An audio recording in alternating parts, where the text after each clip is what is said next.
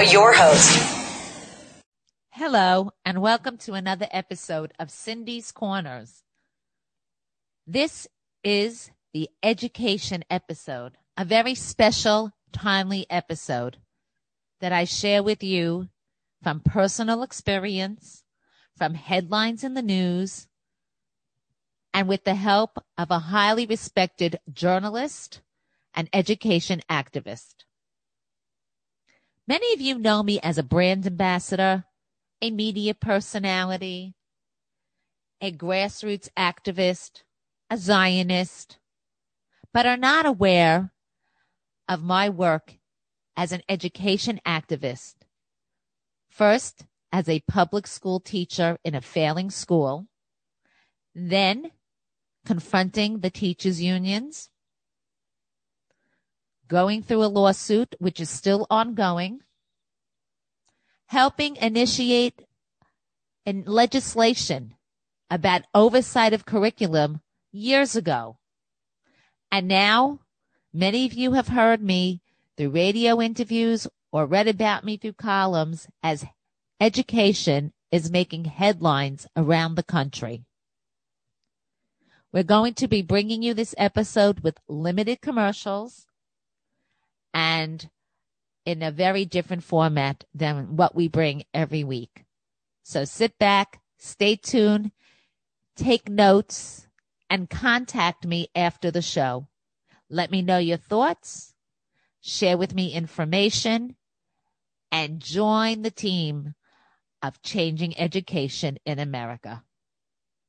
You can reach me through my website and through the various media outlets I am featured on, including Facebook, Instagram, Twitter, LinkedIn, and through the various podcast outlets that we are heard on internationally, including iHeart, iTunes, Spotify, Stitcher, Podbean.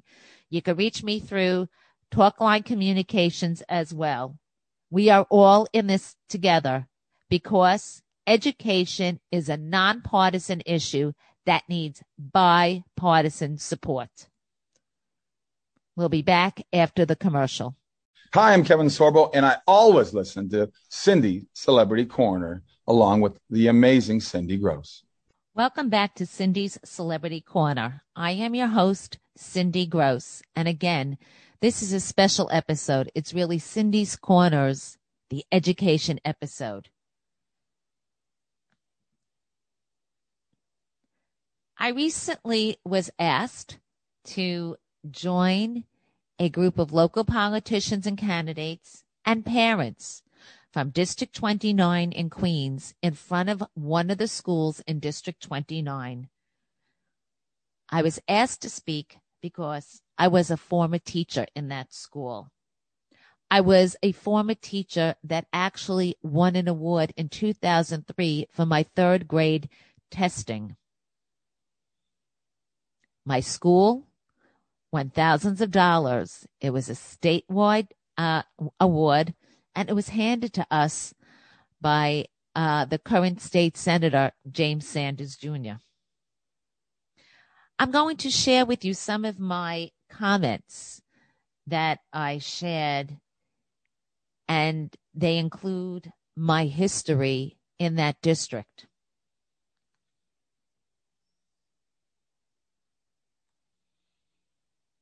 Thank you for having me here. Because as we see in the headlines from the New York Post, and with the help of parents like Michael Duncan and the Students Improvement Association, we are finding out that parents want answers to questions as to why District 29 students, where about $28,000 is being spent per child, has test scores in math and English way below level. We're talking low teens. I was a teacher in that district for over a decade until 2012. In 2011, I filed a lawsuit in New York State Supreme Court that is still ongoing. And due to the fact that it is ongoing, I am limited to what I can share, but there is enough that I can share that has been made public that you need to know if you haven't heard it before. I was a whistleblower. I witnessed chancellor's regulations and possible state and federal laws being violated in regards to promotions for academic merit, safety, mandated reporting, and within the union guidelines of uh, teacher uh, seniority rights, uh, d- uh, discrimination in hiring and firing. I witnessed uh, things that you would not believe go on in a public school, especially a public school in a middle class neighborhood where many of the schools in District 29 are located. I started noticing things in my school around 2005. In 2006, my principal was arrested. Her name was Noreen Little, and it's public knowledge you can look up. She came back to school in 2007 in a plea bargain, pleading guilty in regards to uh, money taken from the housing authority inappropriately. Now, how many of you and me and people we know would be allowed to go back to a job, a government job, when somebody was involved in a money scandal from another government agency? Yet that's what went on in District 29. It gets worse. A assistant principal who was brought into our school and really did not have a title of assistant principal in our school was really sitting in what they call the superintendent's rubber room because she had an ongoing investigation from her previous school, PS 15. It was later found at PS 15 that she was the immediate supervisor along with her principal of a teacher by the name of Simon Watts his trial and ongoings in regard to uh, complaints against him of sexual misconduct with second grade girls is very well documented, and I suggest you look it up. I complained. I complained to the teachers union. I filed a hearing at the EEOC and basically, I was told that because I did not lose my job, everything was going to remain the same. My principal came back. There were changes in staff, but I saw over and over again things were not right. By right, you have the right to report complaints anonymously, whether or not you're a parent, a teacher, a witness from the community, a supervisor, even a student to 311 in New York City. Many people did. Many people were complaining about what was going on in our school regarding bullying, weapons that were being hidden. There was a report in the post of a third grader with a gun. No one really knew the answers of what was going on, despite many requests for investigations. But somehow I was targeted because I spoke up. I spoke up to the point that Randi Weingarten came to our school and we discussed safety issues. Things were okay for a couple of years because I was doing extremely well with a very talented class. And I was just doing very well. But then all of a sudden, around 2009, 2008, again, started seeing things that weren't right. I saw behaviors that were so inappropriate that were very well documented that needed disciplinary actions in the chancellor's regulations that were not even being reported in school safety reports. And teachers' guidance were not filling out reports You may ask why schools don't fill out reports. It's very easy to answer because schools get graded and supervisors get graded on how safe a school is. And if there's no document, pa- documentation or paper trail, then there's no reason to complain. Parents that made complaints found themselves intimidated and their students intimidated. Many of the quality parents in these schools, students left. They went to private schools. They transferred out and they had the right to. A lot of them were able to get emergency transfers. Things escalated to the point that I complained to everybody on the level of, I'm sorry, the ladder leading up to Randi Weingarten again at the United Federation of Teachers, which is the New York State division of the American Federation of Teachers. In 2006, through the Department of Education business email, but is actually initiated by a principal in the school district and forwarded over and over and over again to many principals, many staff members, many members of the DOE directly. A four page email was shared and basically it said white women were docile and easy. I was in shock. Apparently others were as well. I sent it directly to Randi Weingarten. Her response to me was, seen it many times. Where did I get it? She wasn't even in shock. And nothing ever came of it except I started getting retaliation against me from my teachers union representative, from people within the Board of Education. To the point I filed another complaint with the EEOC and finally I filed a complaint and a lawsuit that was uh, published in the New York Post March 1st, 2011. March 11th, 2011, and this is the strangest thing of all. My principal had the PTA president, who she was close with, write a letter to the superintendent. And it was CC'd to four local elected officials. Now, why would four local elected officials be interested in a teacher from PS 156? The better thing about that letter is that I was terminated in 2012 in 2013, that superintendent was fired and arrested for sexual misconduct. Three of the four local officials by 2013 were either arrested then sitting in jail or afterwards arrested. And the fourth one, well, there are investigations supposedly into him based on reports in the newspapers.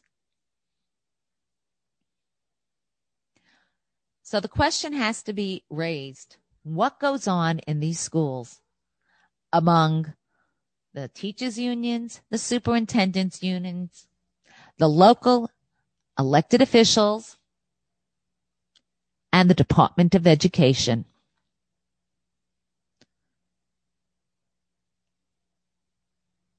That is what we want to find out. When I had my story first published, no one really wanted to talk to me and no one wanted to talk to me afterwards. Even as other teachers were coming to me and I was exposing their stories. Similar stories were going on in other schools in District 29, in District 27 in Queens, with local officials in that area. Their stories got out, but I was told I, my story's too old. Since when is education an old story? Since when is safety in schools an old story? Since when is not filing mandated reporting accurately and fully to help children in homes of suspected ne- abuse and neglect an old story? Since when is it that teachers are in areas that they have to keep quiet so that they can keep their jobs and not intimidated. Teachers saw what happened to me and they were afraid and they still are afraid. And we're going to talk more about that after the break. Okay. Hey everyone, this is Sean Kanan, and I'm hanging out with Cindy Gross on Cindy's Celebrity Corner at 6:20 a.m. If you're not watching, then your karate's a joke. Here is your host. Welcome back to this very special episode of Cindy's Corners, the education episode. I am your host, Cindy Gross. Today, I am also your education activist. I want you to know that I am aware that I am giving you a lot of detail. I want you to reach out to me. If you know a student or a parent that is unhappy or has knowledge of questionable curriculum, of discrimination, or bias or prejudice in a classroom atmosphere, bullying and safety issues, anything related to the uh, questions regarding the school community, I want you to know you are not alone. You see parents at school board meetings, and I will help you get to your local elected officials and school boards so that you are no longer silent and that you are no longer alone. And I'm going to connect you with organizations with the elected officials who want to help you and with the media outlets who want to tell your story. As we went to break, I was saying that no one wanted to hear my story until now. Why now? Because of critical race theory or whatever you want to call it, whether or not it's just the curriculum that is so biased, full of hate whether or not you want to call it Common Core five years ago or multiculturalism. But I call it something a little bit more. I call it failure because like the puzzle, you, there are a lot of pieces to it. Like the recipe, there are many ingredients to it. And my lawsuit has it all. I'm going to talk to you now about my lawsuit.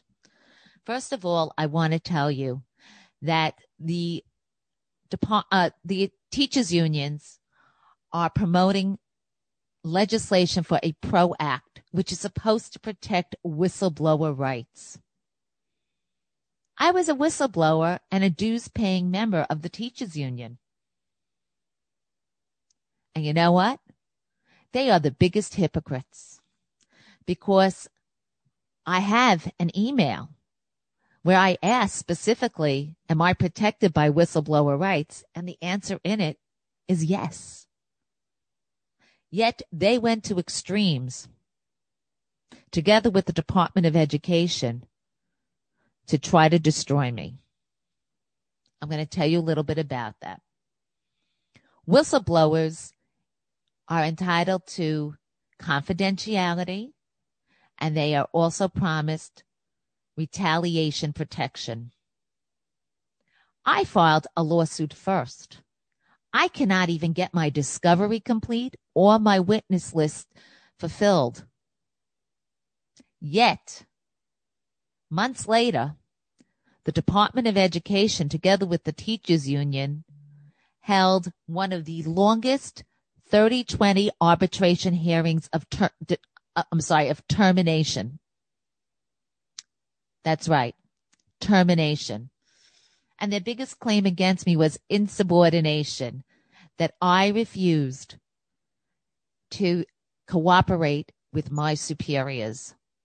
Let me tell you about my superiors that actually came out during the hearing. And for any of you in the media or know anybody in the media, I will give you the documents because the DOE paid for a transcript and gave me everything. How can I be cooperative with a principal who actually tried to change and tamper with her testimony during the hearing because she realized she said something wrong. One of my complaints about my principal is that I witnessed her slap a second grade student on his bottom, which is, first of all, against chancellor's regulations, and it's also highly inappropriate.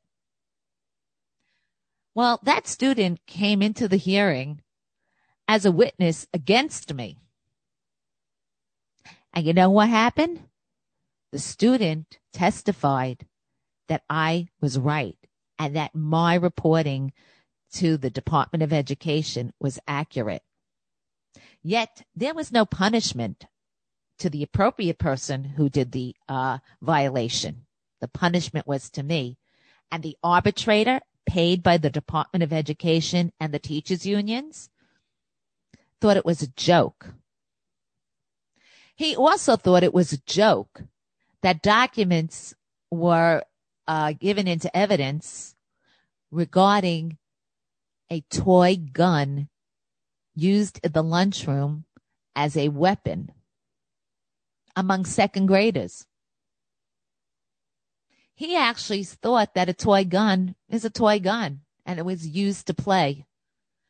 You know, it's funny when you go on an airplane and you have to fin- uh, fill out those immigration papers. Do you know what they say is a weapon? A toy gun. And when questioned about investigations that were supposed to be forwarded through the Office of Investigations or the other various outlets, plus guidance help with these students, there is no paperwork filed. In fact, we have documentation based on the testimony of administration that they never filled out paperwork. But I was wrong. Other complaints in my termination were that I filed false reports regarding suspected neglect and abuse. Anyone will tell you that suspected neglect and abuse by law must be reported and that the designated uh, supervisors to fill out the reports are supposed to complete reports, which means history of students, talking to witnesses of events, prior teachers, etc.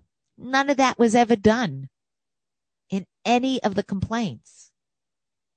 They tried to hide it up by uh, introducing documents that people said they don't even remember filling out or looking at or incidents. you like to watch mysteries or law and order kind or law enforcement shows on TV. You know enough to know evidence is key and hearsay doesn't count. However, despite all the documented evidence against the Department of Education, against the supervisors of District 29 PS 156, to the point that parents came in on my behalf, teachers came in on my behalf. I was terminated. Basically, an unfair and biased termination because it was retaliation. It never should have taken place. And many attorneys would tell you that's against the law. I still cannot get the first steps of my lawsuit moving. So is that an old story? Haven't we heard enough of obstruction of justice in our lives? Whether or not it was President Trump, Rudy Giuliani, whether or not it's even what's going on in the Democratic mayoral race, uh, Board of Education voting. We're watching this all the time but I'm the bad one, the award winning teacher for exposing this all. I'll tell you something very interesting also about my case. It came out during my 3020 hearing. A school aide where there were a lot of issues with was arrested for drunk driving and no one even knew about it, but she was with the children and there were many complaints about her. Yet nothing happened. There were no, no investigations into any of the complaints against her. In fact, the principal and the assistant principal came in and basically supported her. I don't know about you, but with drunk driving being such a big topic these days, wouldn't you want to know that somebody who's watching your child has a record? Tell you something else that happened during my 3020 hearing.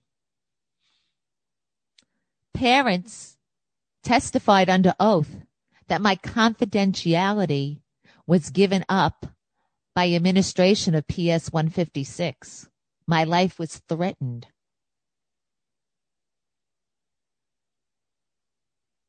Did you hear what I said? My life was threatened. The law was broken. And where was an arbitrator all through this?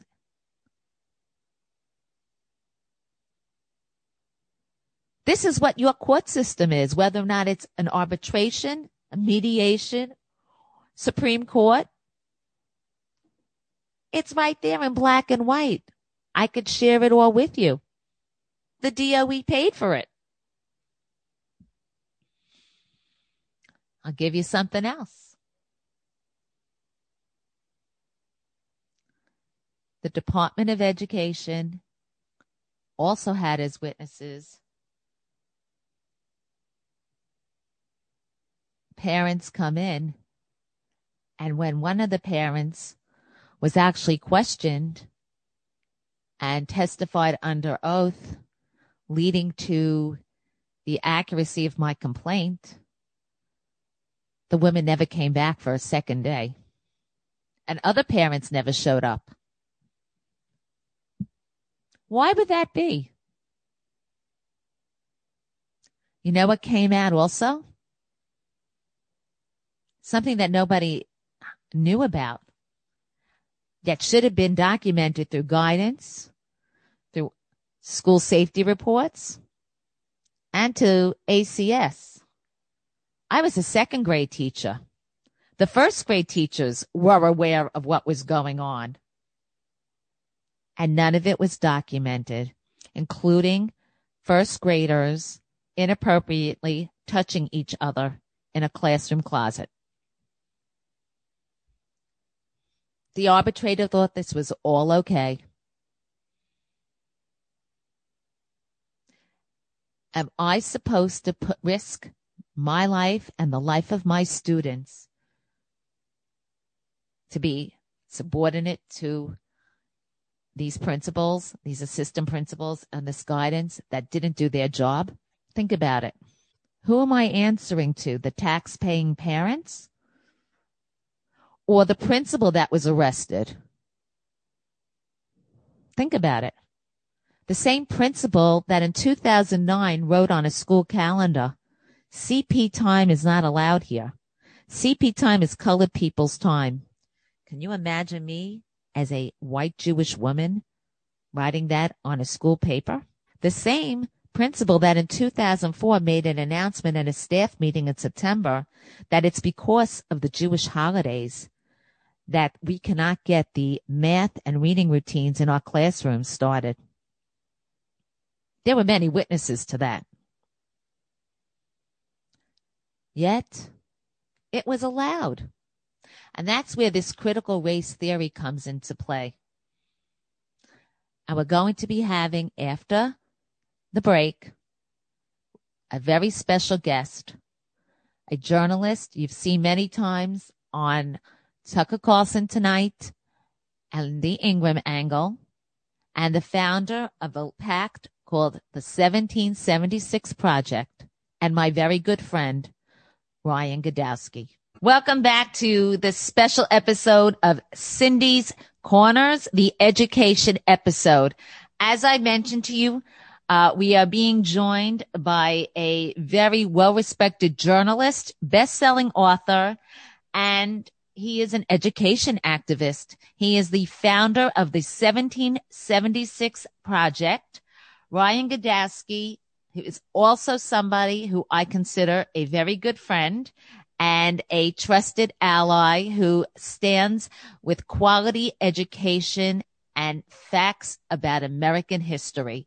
Ryan, thank you so much for joining us. Oh, thank you for having me. Well, Ryan, you have been making a lot of headlines because of the PAC you started. Uh, and I would like you to uh, tell our audience a little bit about what made you decide to start a PAC at this time in particular, and what are your goals? Well, I started the 1776 Project PAC. You can see that 1776projectpac.com. And I started it because I was a upset with what I saw going on in schools. I have a very large family. I have a lot of younger cousins and given the state of COVID, a lot of kids were being educated at home and their parents were really seeing what teachers were saying for the very first time. And a lot were very, very upset. And I thought to myself, you know, I can't do much about this, but I can start a political action committee to take on school board elections to do something about it. So that's what I did. I created the 1776 Project PAC. It's been very well responded so far by all the right people and, and hated by all the wrong people. So it's good. And, um, we, we managed to have over 1700 small dollar donors in the first, uh, month alone. So it's been extremely exciting. And I'm hoping that in the, uh, by this November, by this September, we'll endorse candidates for school board and we'll spend money on their behalf and hopefully flip some school board seats in some very critical areas.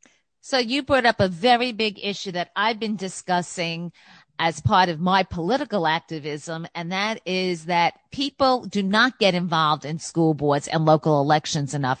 And 2021 is the year of local elections. But all of a sudden, because of critical race theory and because of what they see going on with keeping schools closed and then seeing public schools versus private schools and the differences of education, all of a sudden this has become like one of the hottest topics, especially among uh, conservative and Republican parents, even Democratic parents who want their kids to excel in education and they're seeing failing grades. What do you have to say about what is going on in the climate of American education right now? You know, I think that given how many kids really suffered this year with with with COVID and with the shutdowns and with the schools being locked down and how teachers unions I think were making insane demands and it really gave teachers unions a very bad reputation across the country um, as opposed to private schools and Catholic schools and Jewish schools which were open.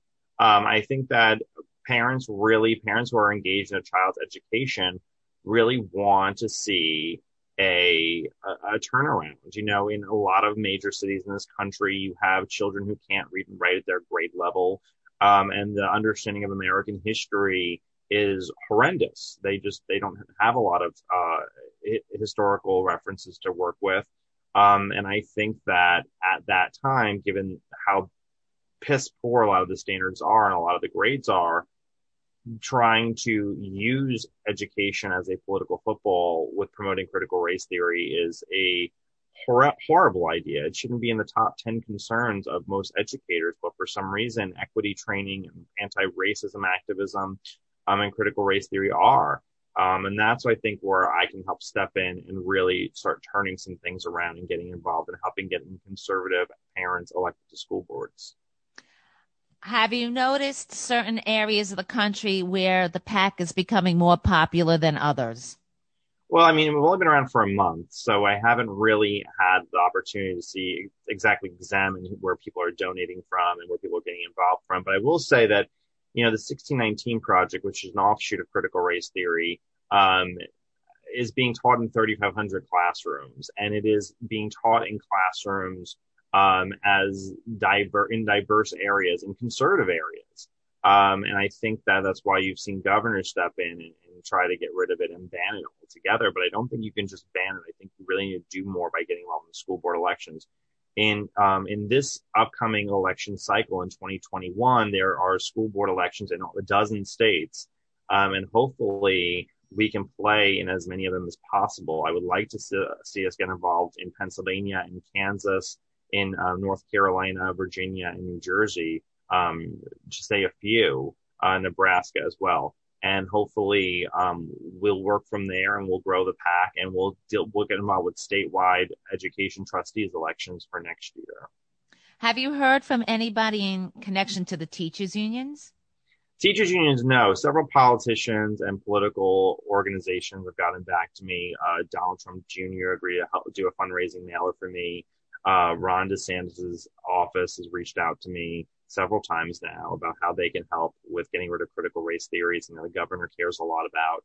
Um, and a lot of education activists on the right have reached out to me, but the teachers union so far have not. The New York Times wrote a piece about my PAC um, with historians on it, saying that it was dangerous and uh, that it lit a fire and uh, it's problematic. So that I accept as a as a token of victory. Where can our audience find you? Uh, you can find me on Twitter at Ryan Girdusky and the 1776 Project PAC at 1776projectpac.com.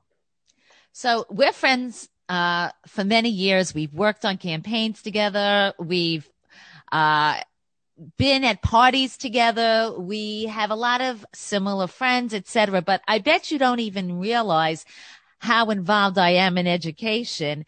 And no, I know how it's what we started talking about when I met. I I was trying to think when I met you. I think I met you at Eboni K. Williams' book party. I think that's where we met. I think I we knew terrible, each other before that, but I, we actually I were there. I have a terrible memory of how I met people, but I remember that's where we did see each other. I think that's our first picture ever took together. So I'm, I'm just that's, that's the first picture, correct? Yes, that's my start date of how I remember you. So I have my lawsuit going on and nobody wanted to talk to me about what's going on in public schools. And now I'm getting calls and doing a lot of press all over the country. And I'm finding out that a lot of people don't even know totally what critical race theory is. And they're just using these code words and stuff. And they really don't understand what's happening in education. So in a brief summary, can you tell people what you believe is critical race theory. Well, I've I've been I reference Richard Richard Delgado's book, um, an introduction to critical race theory, when talking about CRT. Um, and in Richard Delgado's book, the essential elements of critical race theory is the belief that non-whites, non-whites, not just in America but across the world, deal with racism on a daily basis um, that all whites, whether regardless of your income, benefit from racism, and that um, the institutions created in our country are um, uphold uh, racism, um, and they also believe that any act to create a colorblind society is only done to benefit whites.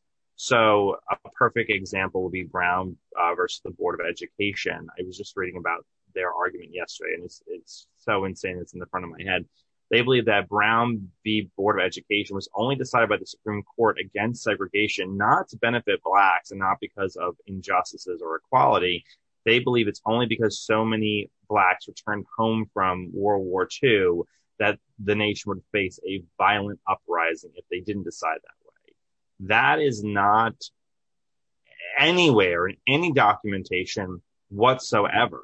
Um, that was not a, a, reason to for the decision whatsoever. They also make the claim based on loosely affiliated articles from the Justice Department at the time that um, that decision was only made to sit there and advance America in the Cold War. Um, and that's how they make the argument that any attempt for a colorblind society isn't done out of altruism. It's done out of the priority and the benefit of whites. Um, and it's their overall rejection of Martin Luther King's civil rights era idea of, you know, judge somebody by the quality of their character, not by the color of their skin. So my lawsuit actually proves how critical race theory is totally wrong because I am in a middle class black neighborhood, predominantly black staff members who produced failing results for black students, violated chancellor's regulations to benefit themselves. There was multiple corruption as exposed in the uh, press. And basically, they're not doing anything to help their own community. They're hurting them at the uh, at the expense of every taxpayer. So this is so important. And maybe that's why together our work is so timely because there are so many angles to this. And when I try to explain to people what is going on in these schools, and it's not just the curriculum, but it's even the safety violations. I mean, if you teach people to be violent, we see the results on the streets now. If you teach people it's okay to break the law, you see what's going on right now. And I think it's a much bigger picture and there's going to be a lot more discussion as we start talking in, about opening schools in September. Ryan, I can't thank you enough for joining me. Any last closing you want to share? Just if you're interested in the, in the project PAC uh, and 1776 project PAC, please visit our website. You can donate, you can get involved, you can tell us if you're running for school board. Uh, we'd love to hear from everybody. Thank you so much for joining me. I look forward to uh, being at a party with you soon. Uh, now that we are back from COVID and to continue working with you on improving education for all. Thank you so much for joining the corner. Thank you, Cindy. Hi, this is Donnie Most, and I always enjoy listening to Cindy's Celebrity Corner with Cindy Gross. And now your host,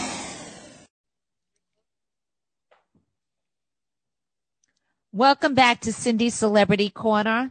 I am Cindy Gross. Today, education activist of Cindy's Educational Corner. We just heard a little bit about curriculum, the 1776 project, which I suggest you all look into and get involved with. And now I'm going to share with you something that I haven't discussed before. I actually went to my local assembly people and asked them to sponsor a bill to end anti Semitism in New York classrooms in 2016. I brought to them a lot of information in regard to the curriculum in a classroom, way before critical race theory. I brought it as a Jew, as a Zionist, very upset with some of the handouts being given out to students, assignments being uh, shared, textbooks with wrong information, even some of the teacher uh, professional development sessions. People were coming to me and sharing with me documents and books, handouts, teachers' guides that were very, very disturbing because they were filled with inaccuracies. I'll give you one that's not involving the Jewish community. I was sent a copy of a handout given to elementary children in the lower grades that says African Americans came to America for a better life in the 13 colonies. We all know that's not true. So I took some of that, information to local assembly people in New York, one Democrat, one Republican. The Republican really worked on it more and it was passed in the assembly in regard to curriculum oversight. The bill recreated prevented bias within textbooks and educational system from occurring based on textbook and instructional material used in elementary classrooms that should not promote any political or social agenda. It should be an accurate portrayal of how history has unfolded and as best as we can interpret it from fact. The legislation was passed in the assembly and it is an example of how New York State can lead the way for a quest for nonpartisan improvement of education, serving all students equally and without discrimination or bias. It did not pass the state Senate. And I must be honest, the reason it did not pass the state Senate was not because of a Democrat. It was because a Republican state senator feared the teachers union. So unfortunately, this is still sitting. I am asking all of you to reach out to me about this curriculum oversight legislation and use it and bring it to the attention of your local school boards and your local elected officials, your town supervisors, your assembly and state senators, your council people. Because maybe if this was passed in 2016, we wouldn't be where we are today in 2021. I want to thank all of you for joining me on this special episode of education. I look forward to really working with all of you, not just hearing from you, but actually working. Doesn't matter what state you're from. Doesn't matter what your background is. If we don't fight this together, we are going to lose the future for our children. If we don't lose the present first. We will be back next week with our entertainment and celebrity interviews. I want you again to reach out to me via Facebook, Twitter, LinkedIn, or Instagram through my website. You can contact me through Talkline Communications and share with me facts. We could easily set up Zoom meetings with your friends, with fellow parents, with students. You are not alone. People thought that after I was terminated, I'd stay quiet and I'd run away. Well,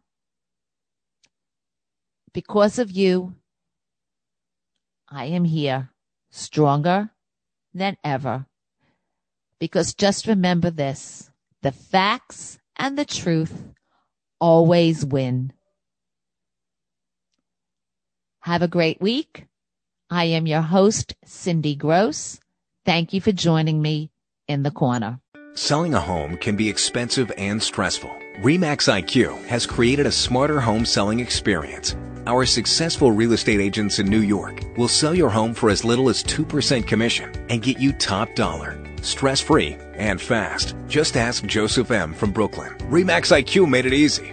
No for sale sign, light offers in days. I saved $10,000 in commission and I was in contract fast. If you are thinking of selling, REMAX IQ has created a smarter home selling experience. Our successful real estate agents in New York will sell your home for as little as 2% commission and get you top dollar, stress free, and fast. To learn more, call 800 800 1372. That's 800 800 1372. We're not a discount broker. We're REMAX IQ. Speak with a top agent today. 800 800 1372. That's 800 800 1372. Or visit REMAXIQ.com. Terms and conditions apply. Visit www.remaxiq.com slash disclaimer. Cindy Gross in the media. I've been in the media a lot, but as far as education, it started on June 7th, 2021, when PJ Media printed an article by a great journalist by the name of Bryan Preston. Emails resurfaced showing teachers union boss Randi Weingarten dismissing racism in New York schools. And from that day on, I, my phone has been ringing, requesting me to be on radio shows throughout the country. And I'm very proud to say that the response has been extremely positive. I'm going to read to you a couple of parts of the uh, interview that went into the article, And I can tell you that Bryan did a lot of research because he really followed it up with a lot of information. Corruption, critical race theory, and anti white and anti Semitic racism are not new to New York City public schools. Award winning teacher Cindy Gross has been fighting it for years, blowing the whistle on racist language used by the principal at the schools where she worked and exposing other corruption and bad deeds in New York school. For years, no one listened. She was terminated despite whistleblower protections. Now the true nature of New York schools is a citywide topic as the campaign to replace Mayor Bill de Blasio is heating up in its final weeks, and the AFT head Randi Weingarten is battling against reopening schools. In fact, today I saw that on TV because of the new COVID vi- uh, virus. And despite the science, before the about face, they are pushing more and more indoctrination into public schools.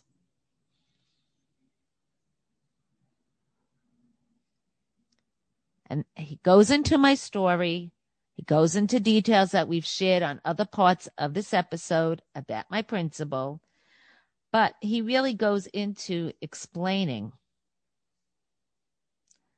my principal was given a mild slap on the wrist in 2009. On October 9th, 2009, my principal received notice in writing that her comment in writing to the school community about CP time was discriminatory. The letter was from Community Superintendent Lennon C. Murray, and he had advised Little that she had violated the Chancellor's Regulation A 830 against any and all types of discrimination and was therefore derelict in her duties. But Little kept her job. He goes into her other first offense from a press release from the New York City Department of Investigation, where she was involved and arrested for grand larceny and false filing felonies, crimes constituting more than $230,000 in fraud. And he goes on more and more about other information that I've shared here in regards to the racist emails and uh, the other controversies. He also went on to point out the anti-Semitism Weingarten herself has been uh, called out on. She accused Jewish Americans like myself of owning the own, of, I'm sorry, of joining the ownership class and then making it more difficult for others to succeed. Now, this is not new for her because look what she did to me 15 years ago. And I have other examples, which I haven't shared yet because they are part of my case that are going to just blow everything out there for two decades and what hypocrites run the teachers unions. Weingarten recently said Jews were immigrants from somewhere else and they had needed the right to public education and they needed power to have enough income and wealth for their families that they could put their kids through college and their kids could do better than they have done. Both economic opportunity through the labor movement and an educational opportunity through public education were key for Jews to go from the working class to the ownership class. And then she continued, what I hear when I hear that question is that those who are in the ownership class now want to take away the ladder of opportunity from those who do not have it. You know what the interesting situation is? In my district that I've been pointing out and that the parents have been pointing out now since the New York Post article of a couple of weeks ago, the parents who are black is that the ownership of District 29, the majority of them are black. The majority of teachers are black. The majority of students are black and the student failure rate is over the top. It's in the teens of success and passing test scores in reading and math. Think about that. Welcome back to Cindy's Celebrity Corner. I am your host, Cindy Gross. And just like that, the hour flew by. I promised you great guest, great conversation, and lots of information to think about. I hoped you enjoyed the show. Please let me know what you think. You can reach out to me through my website, Cindy's Corners, and email me through there. Or you can reach me and follow me on Facebook and Instagram. Never miss an episode. Download it on iHeartRadio, iTunes, Spotify, Stitcher, Apple Podcast, Podbean, Jewish Podcast, and you can also listen to us through the Talkline Radio networks. Thank you for joining Cindy Celebrity Corner, where all our angles and points meet and where you don't have to be Jewish to enjoy the Celebrity Corner. Thank you and have a good night.